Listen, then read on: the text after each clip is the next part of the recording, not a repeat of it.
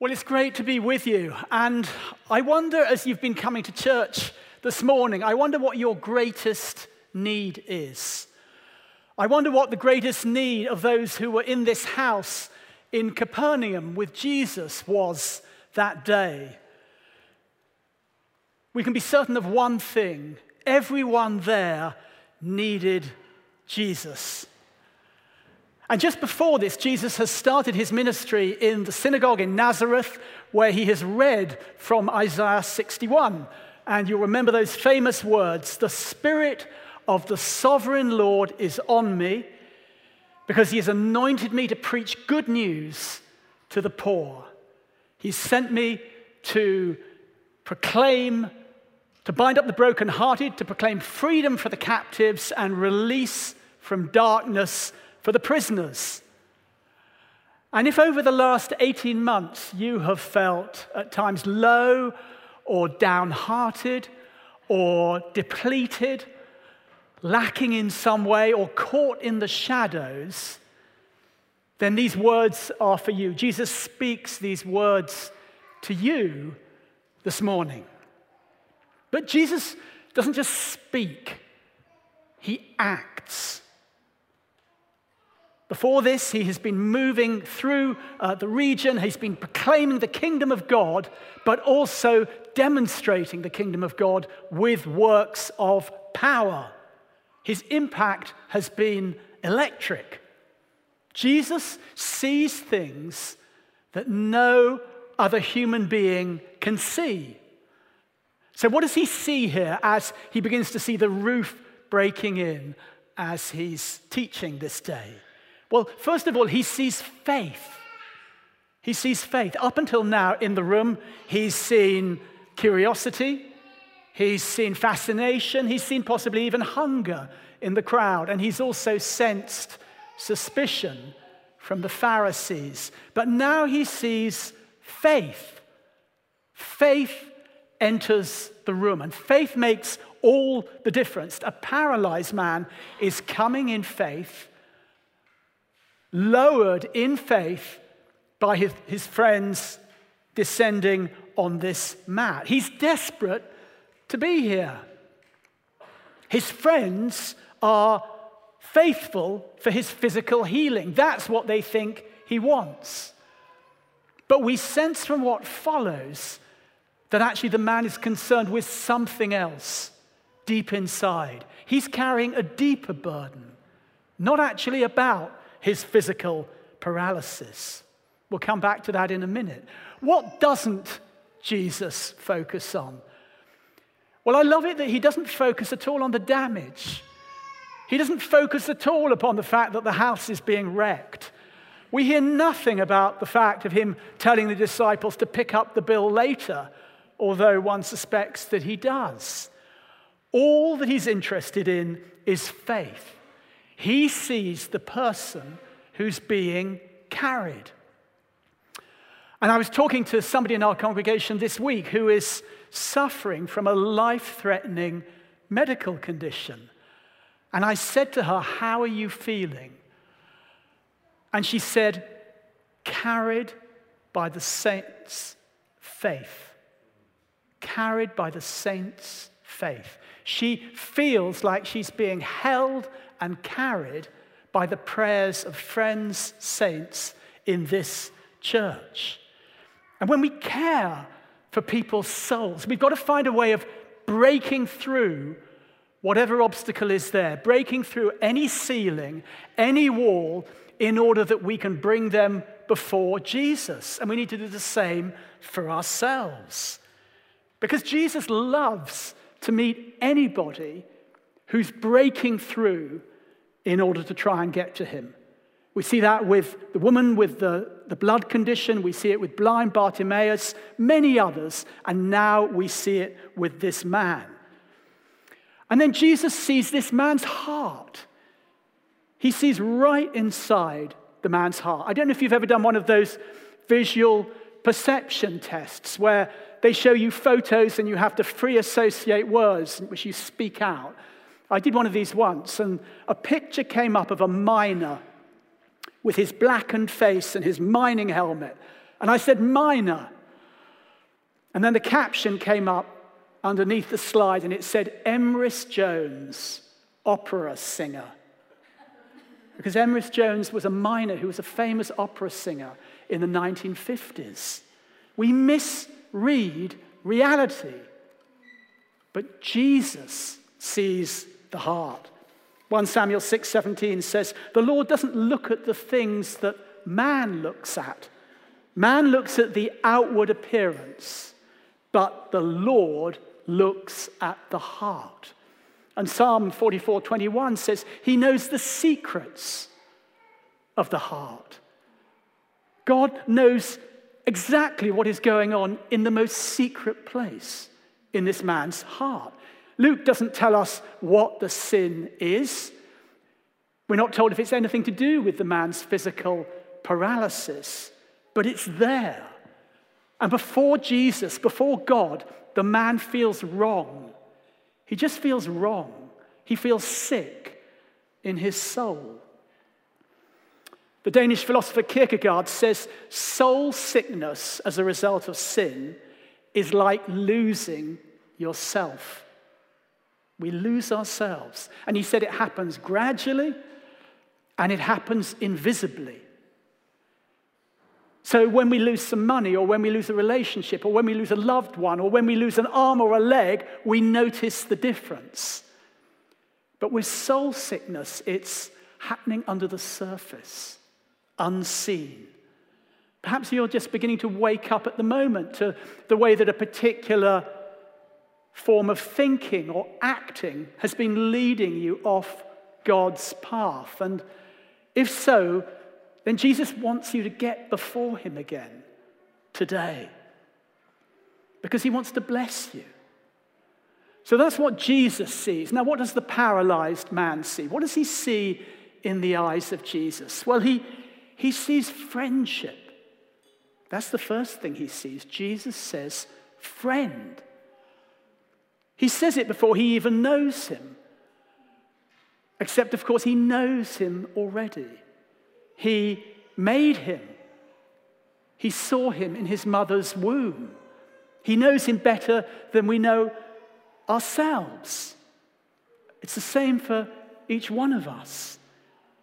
Jesus calls you friend. He's your unconditional friend. He says friend before he's even forgiven your sins. And in the next passage, just after this one, he's going to be accused of being a friend of sinners. And he says he's completely delighted to be guilty of that charge.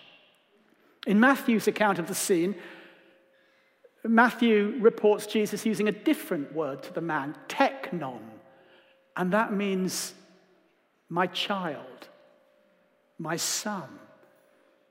And that's the other thing that the man sees in Jesus' eyes. He sees he's being adopted by a loving father.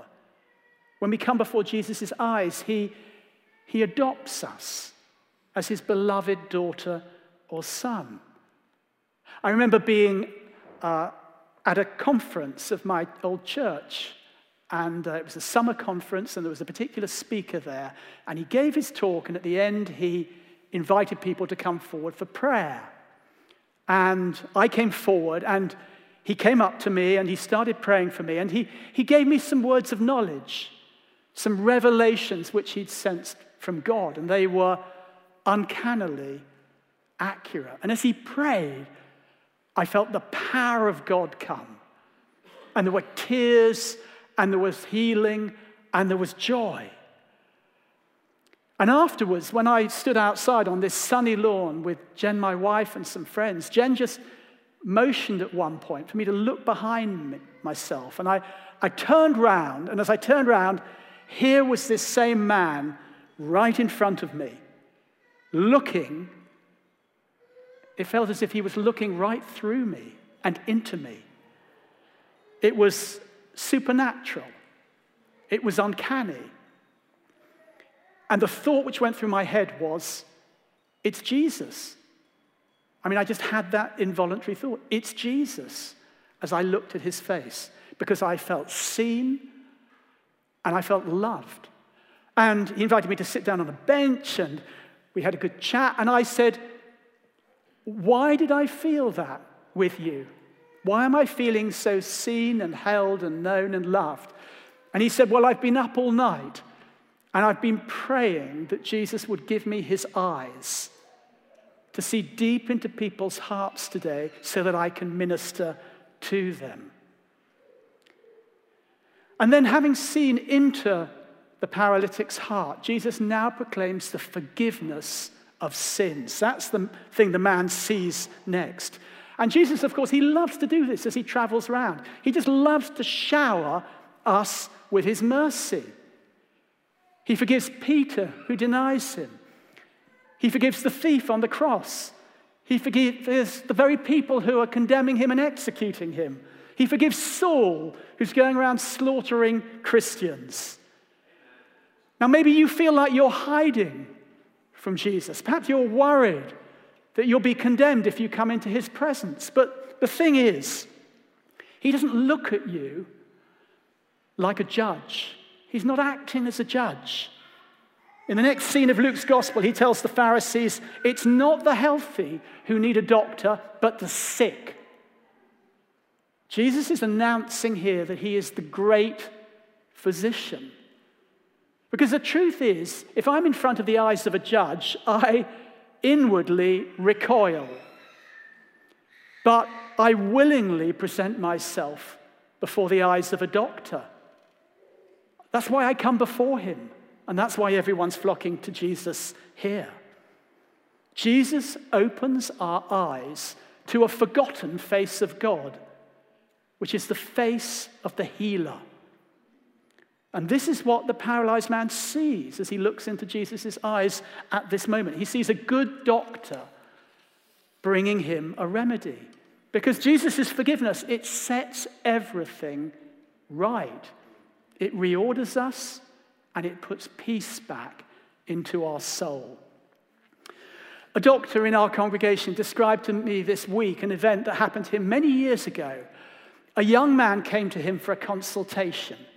And the young man worked as a youth pastor at a Baptist church. And he came because he'd been beginning to develop physical symptoms and he'd actually been off work for months. And the symptoms were um, a kind of uh, chest pain on one side and pins and needles and dizziness. And as a result of this, he wasn't able to work. And this doctor felt prompted to ask him out of nowhere but I would suspect, led by the Holy Spirit, this doctor asked him, Are you feeling guilty about anything? Imagine that. Imagine being in a GP surgery and your GP suddenly says, Are you feeling guilty about anything? But anyway, that's what this doctor asked. And then it all came out. Because this young man said that that summer he'd been away on holiday on a Greek island. He'd had a one night stand. He'd felt remorseful and he'd repented immediately. But ever since, he'd felt tarred by shame. And as he felt that shame, these physical symptoms had set in.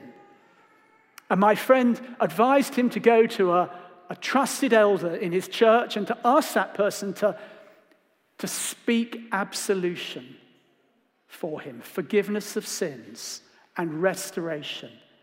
And that's what this young man did. The physical symptoms cleared up immediately, and he returned to work. There is such healing in being forgiven by Jesus. Jesus wants to extend forgiveness today. And he wants particularly to extend it, I think, in one area as well, where we've got a wrong picture of him, where perhaps we're seeing him as the judge rather than the healer. Because the question is do we believe in this great physician? Do we believe in him? And do we feel safe and trusted in his presence? Do we believe in his divine authority to forgive and to heal? It's not a given. This is the first time in Jesus' ministry that he has declared the forgiveness of sins. And the Pharisees are having none of it. Up until this moment, Jesus has just been a, a new kid on the block, preaching and doing works of wonder. And I think the Pharisees regard it as emperor's new clothes. But this is blasphemy, the forgiving of sins. In the Old Testament, the verb for to pardon or to forgive, it's only ever attributed to one subject God. Jesus is making a claim here to be God. And we need to regain the shock of this. This is utterly shocking. It's like you and I meet at a party, and I offer you a drink and some peanuts, and we talk about our respective jobs, and then I say, by the way, out of nowhere, I am the way and the truth and the life. And we talk a bit more, and then I say, Excuse me, but before I change that CD, can I just say, I forgive your sins? This is the Jesus problem for people. And we too can be Pharisees in our hearts, Christians on the outside, but with unbelief deep inside. There's power to unbelief, just as there is power to faith. But thankfully, Luke tells us there's another power present in the house. He said, and the power of the Lord was present for Jesus to heal the sick. It's like this unbelief sits under a ceiling. But the power of the Lord to heal sits under no ceiling, and nor does the power of faith. So let's free ourselves from unbelief today in Jesus' name.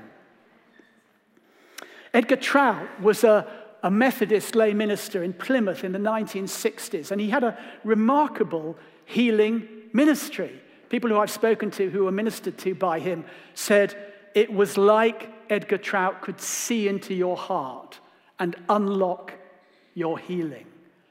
But Trout's ministry actually began with unbelief. What had happened was he'd, he'd had a, a, a, an accident and he'd put out his entire back and he was lying immobilized in an upstairs room of his house for months. And then one day, a very elderly, very tall Anglican clergyman came to the front door, came up to his room, and said he'd been walking down the high street and he felt God speaking to him, telling him to come to Trout's house to pray for healing. And Trout was polite, of course, but told him that actually he didn't need healing. It was just, it was a mechanical problem in his back, and it was just going to take time to heal. And this elderly clergyman pulled himself up to his full height, and he pointed out a bony finger at Trout, horizontal on his bed, and he said, Are you limiting the power of God? Are you limiting the power of God. And Trout kind of stuttered. No, no, no, no, no, no, of course not. And he let this vicar pray for him. And when the vicar left, Trout found that within minutes he could get out of bed unaided, without pain, and walked downstairs to his wife in the kitchen. He was completely healed. And this is what Jesus does. And he wants to do the same again today. Jesus can't prove whether the paralytic's sins have been forgiven to anybody. No one can see that. That's the problem.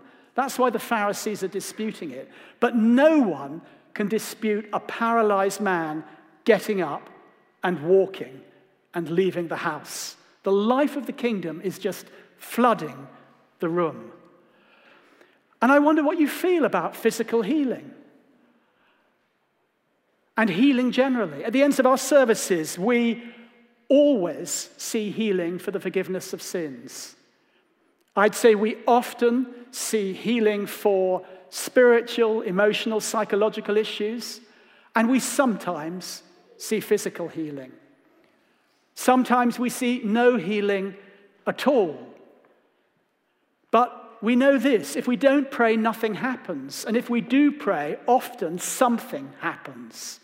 And it's what Jesus calls us to do. Healing is a mysterious thing. I spoke this week with Linda, who's a member of our prayer ministry team. can't be here this morning. And Linda was telling me that this summer she was hiking in the Pyrenees with her husband and another couple. And um, they were going on a four day hike. And it was a really hard hike. They had heavy backpacks. And on the first day of this four day hike, Mary, I'll call her Mary, the wife of the other couple, um, developed a problem, a painful knee, a really painful knee. And the final two hours of the walk, she literally had to stop every few minutes and sit down and take several minutes to recover. And they were in the middle of nowhere. The nearest road was miles away. It was going to cost thousands of pounds to call out mountain rescue. And the next day, they were due to walk seven hours again with heavy backpacks. And Linda just felt she must pray for Mary. But the problem was, was that she tried to share her faith with Mary and her husband before, and they'd actually been mildly hostile. And they certainly didn't believe in the divinity of Jesus. Anyway, Linda prayed hard by herself and, frankly, in desperation, she said. And the next morning, Mary said that she'd try walking again. And she then walked seven hours with a heavy backpack with absolutely no pain. And it continued like that. And on the third day, Linda had an opportunity to talk about her faith to Mary, who, for the first time ever, was receptive and asked questions. And that evening, Linda spoke with the couple and said she'd actually been praying for Mary's knee. And they, they showed no open, visible reaction at all, but they both said they were completely, entirely amazed that Mary had walked pain free after the first day. And Linda is praying for fresh opportunity to witness to this couple. Jesus is who he says he is. The Son of Man has power to forgive sins, and he's got power to heal. Jesus reveals God in this story. And the story tells us that when we're hopeless and desperate, God sees us and he knows our pain and our problems. He speaks to us, he believes in us. His word heals and empowers us. His heart is for the weakest and most vulnerable person before him. And perhaps you feel held back in your life right now, not necessarily even by soul sickness, but just by certain life issues illness or financial issues or relationship issues. Maybe you're out of work and it's like you're paralyzed. You're stuck. In our prayer meeting before the service, I just felt there were people here today who've experienced several sorrows in a row. They've just come at you like red buses, and you feel stuck in your life because of these sorrows you're carrying. Any of these kind of things can make us feel paralyzed, but God wants our healing and He wants our freedom. And Jesus urges us to seek first the kingdom of God and his righteousness, and everything else will be given to us. So the man saw Jesus, the Pharisees saw Jesus. Do you see Jesus? That's the question.